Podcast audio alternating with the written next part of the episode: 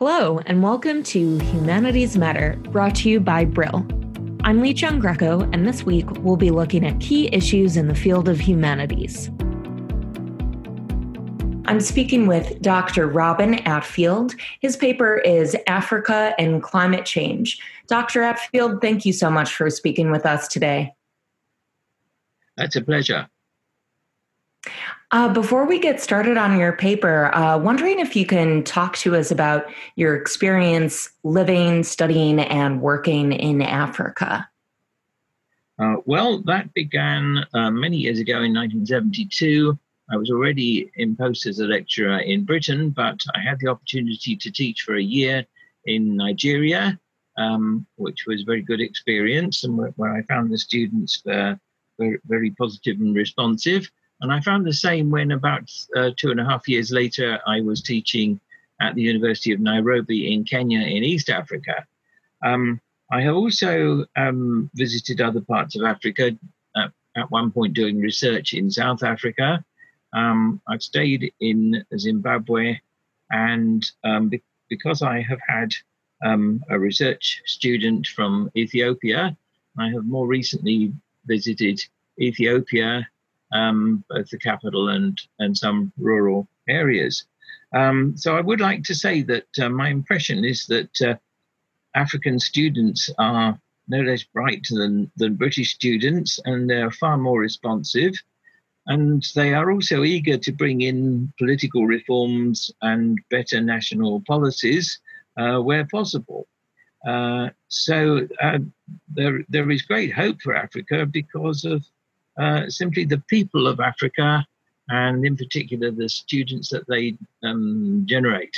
Sure. And your interest in Ethiopia factors into this paper, so I'd love to talk about that later. But first off, what about Africa makes its populations more vulnerable to climate change?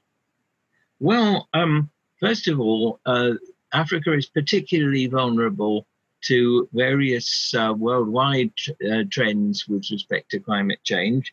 For example, the growth of deserts and also droughts, which are affecting particularly northern Africa and southern Africa, and other climate fluctuations, such as heavier rains in some areas, in particular the tropical areas of Africa and the eastern highlands, including, in fact, Ethiopia.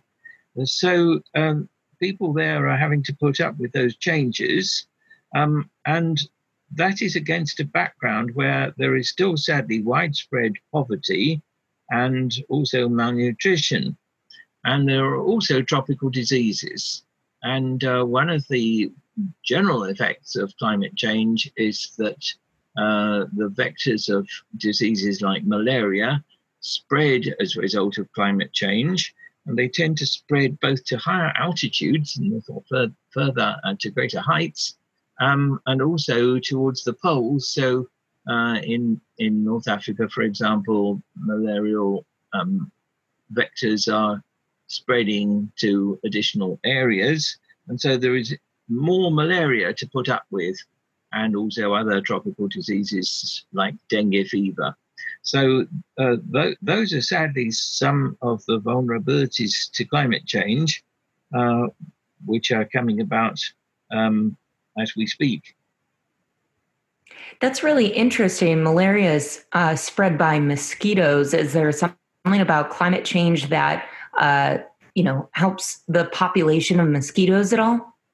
Yes, it's a worldwide trend that all kinds of species change their habitats because the conditions that they were used to spread to areas away from the equator and towards the poles. So it's a feature not far from where I live, where the bird, which was formed the logo of one local country park, had actually moved north away from the park. Now, the same happens to mosquitoes. They spread both uphill and polewards in both hemispheres, and that, of course, means that they affect more people. So there is a risk that they will be spreading from North Africa to Spain, for example, in due course. So you're on the ball there. So it's not just an Africa-specific problem there either. It is not, but malaria is a massive problem. Africa has the majority of cases of malaria in the world, and it is spreading even there. We often talk about how climate change is going to exacerbate ongoing issues like the refugee crisis, but climate change also impacts everyday life in significant ways. Can you talk about what's happening to farmers in Ethiopia, as well as coastal farmers and fishermen? Yes, sure, but I'd like to take that in two parts because as a rapid look at an atlas would show, coastal farmers and fishermen are in other countries, and Ethiopia nowadays has no coasts. It used to at one time before Eritrea became independent. So coastal farmers have the problem that their land is quite often flooded and becomes saline, and therefore it is harder to grow crops. And coastal fishermen have the problem that coral reefs are being harmed, and they are the nurseries for fish, and so there are fewer fish as a result of that. And also mangrove swamps are receding, and they too are nurseries for fish, and this also has an adverse impact on fisheries. So there are some examples of impacts on coastal farmers and fishermen, and this is people who have not yet had to migrate but are having problems making a living where they are. Let's now move to the core of your question. So that concerned farmers in rural Ethiopia. And I'm deriving what I'm just going to say from an article by one Colin McQuiston in the journal Small World, Practical Action. And he relates that in parts of rural Ethiopia, there are short rains and there are long rains, and climate change is affecting the short rains, which would normally be from February to May, and they are starting later. And when they start not as the sort of drizzle or light rain that Britain is used to, but as a deluge. And deluges, instead of saturating the ground, tend to run off parched ground, leaving it parched. And this gives the farmers problems about growing their crops. So they can't grow what they used to grow in the period of the short rain. So they have to decide in the period of the long rains, which is the second half of the year, whether they should grow the vegetables that they used to grow in the period of the short rains, or maize as in the period of the long rains. So for reasons of income and feeding themselves their basic staple food, they grow maize and are neglecting the growth of vegetables. And this means in turn that they and their families are getting fewer minerals and fewer vitamins, and that can lead to malnutrition. So that is an effect of the increased rainfall, but a different timing of the rainfall, which is a result of climate change in rural Ethiopia. That is a problem. It's a problem that there were ways of remediating it, but it is a problem. What are some of those ways you could remediate it? Especially, I'm thinking of those coastal farmers where essentially the soil gets more salinity, gets more salt in it. And, you know, as we know from sort of these ancient stories of people salting the earth, that's how you kill soil and kill crops. Is there anything that they can do in the meantime to mitigate these really terrible effects of climate change? Well, there are lots of ways of mitigating most kinds of climate change. I personally don't actually know how you mitigate saline soil, except that the Dutch managed it when they made parts of the North Sea into polders. And what I believe they had to do there was to borrow the services of millions of worms, which changed the soil from being saline to non-saline. But it took some years. So there are ways of coping with that, but I don't know actually what you do if you're an African farmer with some saline land. If, however, you are an inland farmer with problems of, say, drought, then there are definite ways of remediating that, which is to grow drought-resistant crops, for example. And there are drought-resistant strains now of maize. And also, as I read yesterday somewhere, drought-resistant grains of sunflowers. So that can help. And also, there is drought remediation as a policy in various countries, such as Botswana, but which involves using windbreaks, which shows that there is wind, which can be also used in other ways for generating electricity. But to come back to remediation of problems like droughts, that there are several different ways in which this can be done.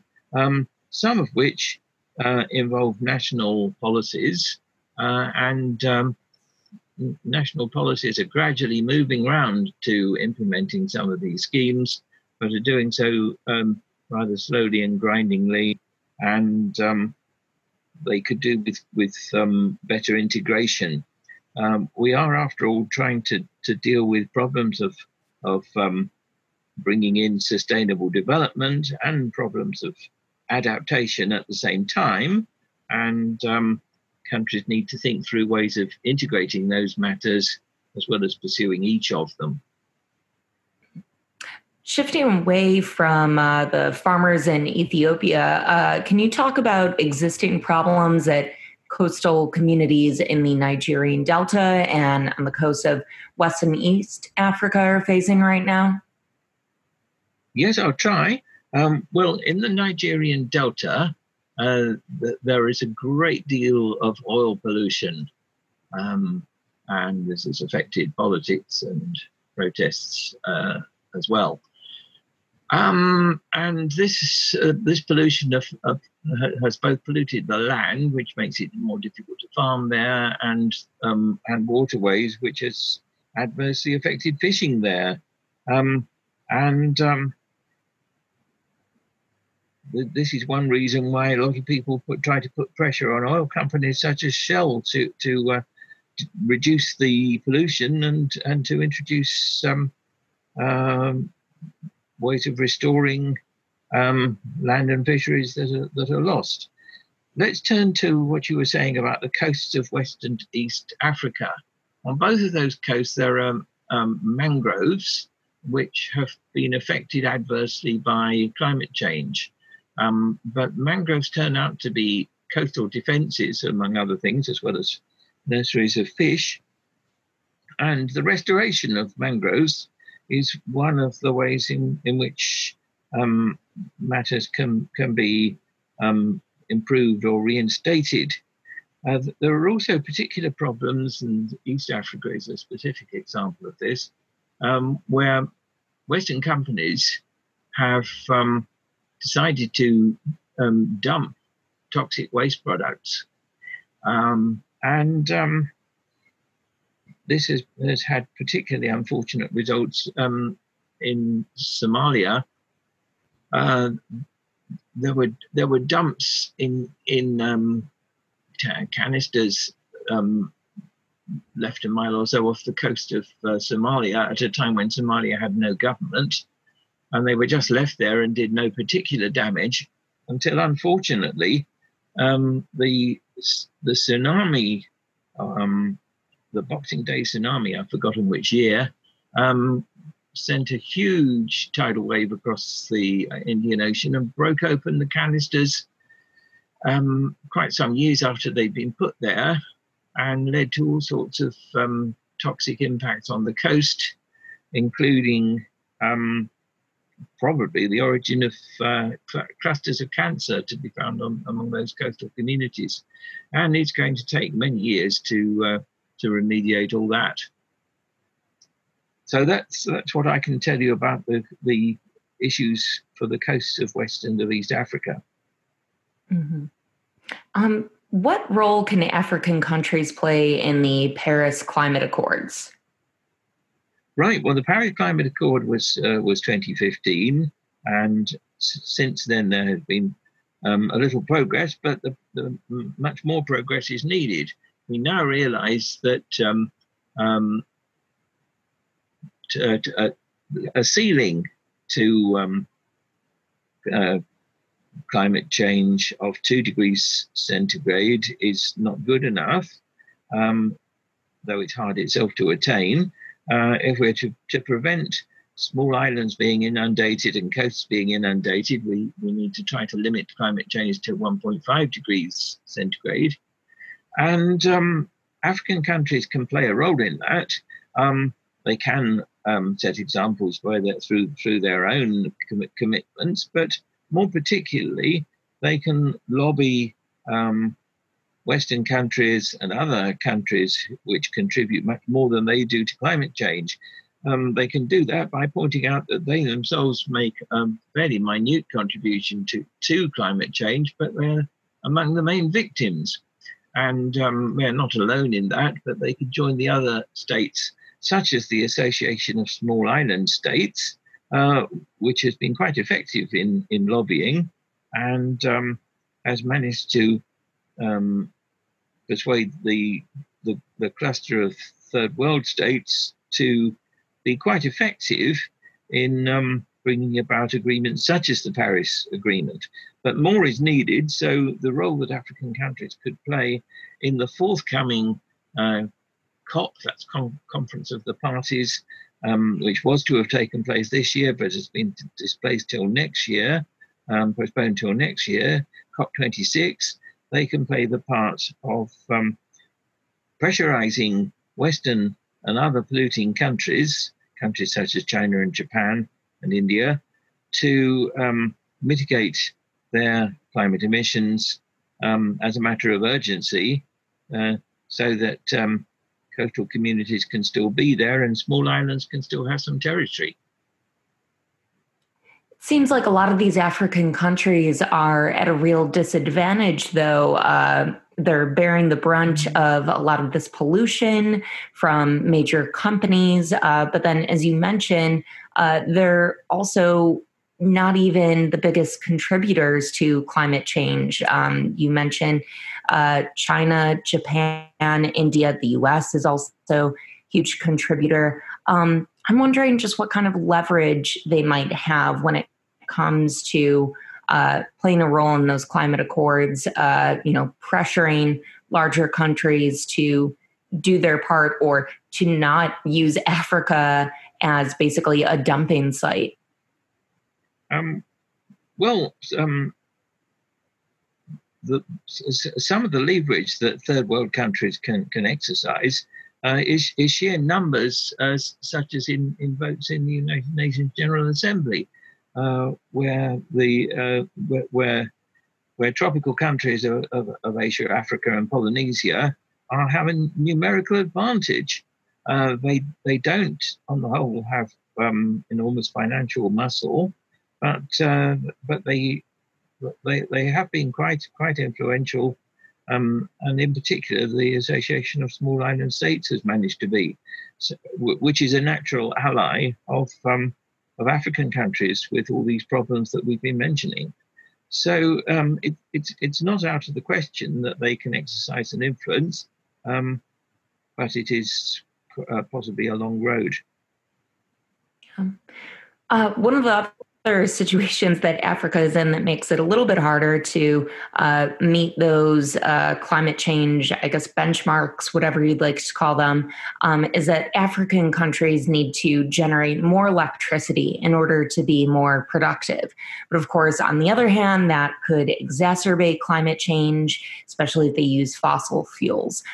So what could African countries do to increase the amount of electricity they generate without relying on those harmful sources of energy?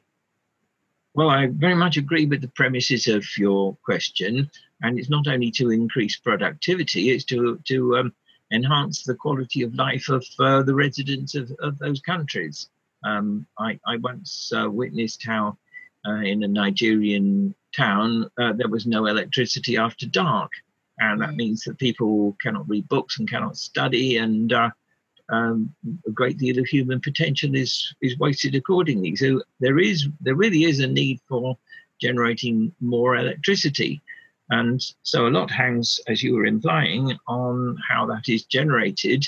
Because if it was generated from fossil fuels, then the situation would be much worse.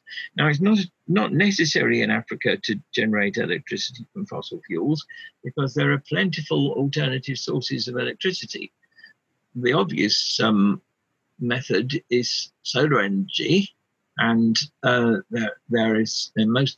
majority of African countries have access to enormous supplies of sunlight, and solar energy therefore is one of the main ways that renewable energy can be generated. It's not necessary to fill the deserts chock-a-block with solar panels, but it can be done more tastefully than that.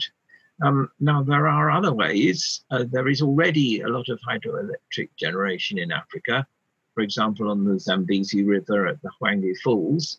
And I think there is already an arrangement by which the countries on both sides of the river, that is Zimbabwe and Zambia, are able to benefit from that. And there is scope for more hydroelectric generation, but there is also the possibility of resorting to wind power.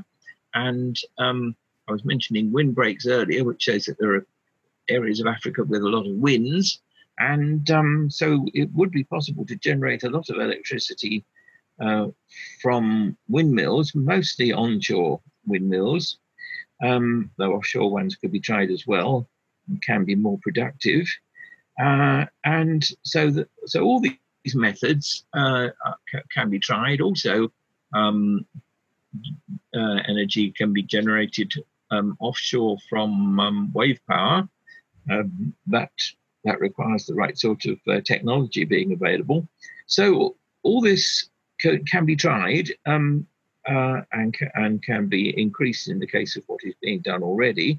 But it depends on technology transfer from developed countries being made available, and it depends on better organized funding being made available. Now, there are funds implicit in the Paris Accord for assisting renewable generation of energy in the Third World, but there seem to be a multiplicity of funds which are not always well coordinated. And so it is important that they should be better coordinated, and that would then assist African countries. But I think one of the things African countries need to do is to actually be persuaded of the importance of renewable energy. And that was one of the objectives of my writing the article that I wrote. Mm-hmm. It's obviously such an urgent issue, and there's so many moving parts here when it comes to, you know, just the sheer bureaucracy in the different countries and corporations at play. I'm wondering what about Africa and climate change gives you hope right now? Is there anything else you're seeing across Africa that you find interesting or innovative when it comes to adapting or combating climate change? Well, several things. Partly there are the African students who have often become African academics and are among the leaders of Africa, and their awareness of the problems. So, for example, Professor Workineh Kelbessa in Ethiopia is one of those who are explaining the problems to fellow Africans. Then there are the policies which are increasingly being introduced, such as reforestation, which I think I have not yet mentioned, but particularly in Ethiopia, as a matter of fact.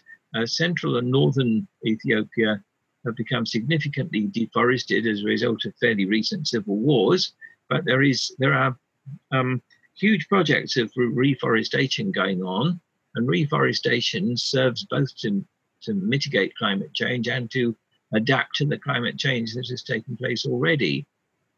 So whereas there are some losses to forests in some places in Africa, there are deliberate attempts to reforest much of Africa, and then there are these various other changes that are already afoot, such as the use of improved varieties of maize and of sunflowers, and there are also plans to diversify the crops that are grown. Plans such as that encounter resistance in people with traditional habits of farming, but they sometimes make headway.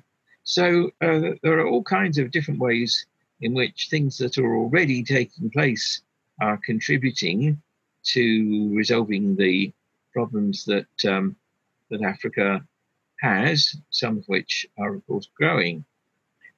So I have considerable hope for Africa, and as I say, there are considerable resources. There are resources of sunlight and of wind and of water power, and there is plenty of land. That has some problems, but let's set those aside for the moment. And of course, the main resource of any continent is its people, and Africa has a growing abundance of people. And I can tell from talking to you that you're very excited about what students are doing in Africa, so that is great to hear. Dr. Robin Atfield, he is the author of the paper Africa and Climate Change. Dr. Atfield, thank you again so much for talking with us. Thank you. It's been a pleasure. You are listening to the Humanities Matter podcast. You can find more podcast episodes on Apple Podcast, Spotify, and Google Podcast.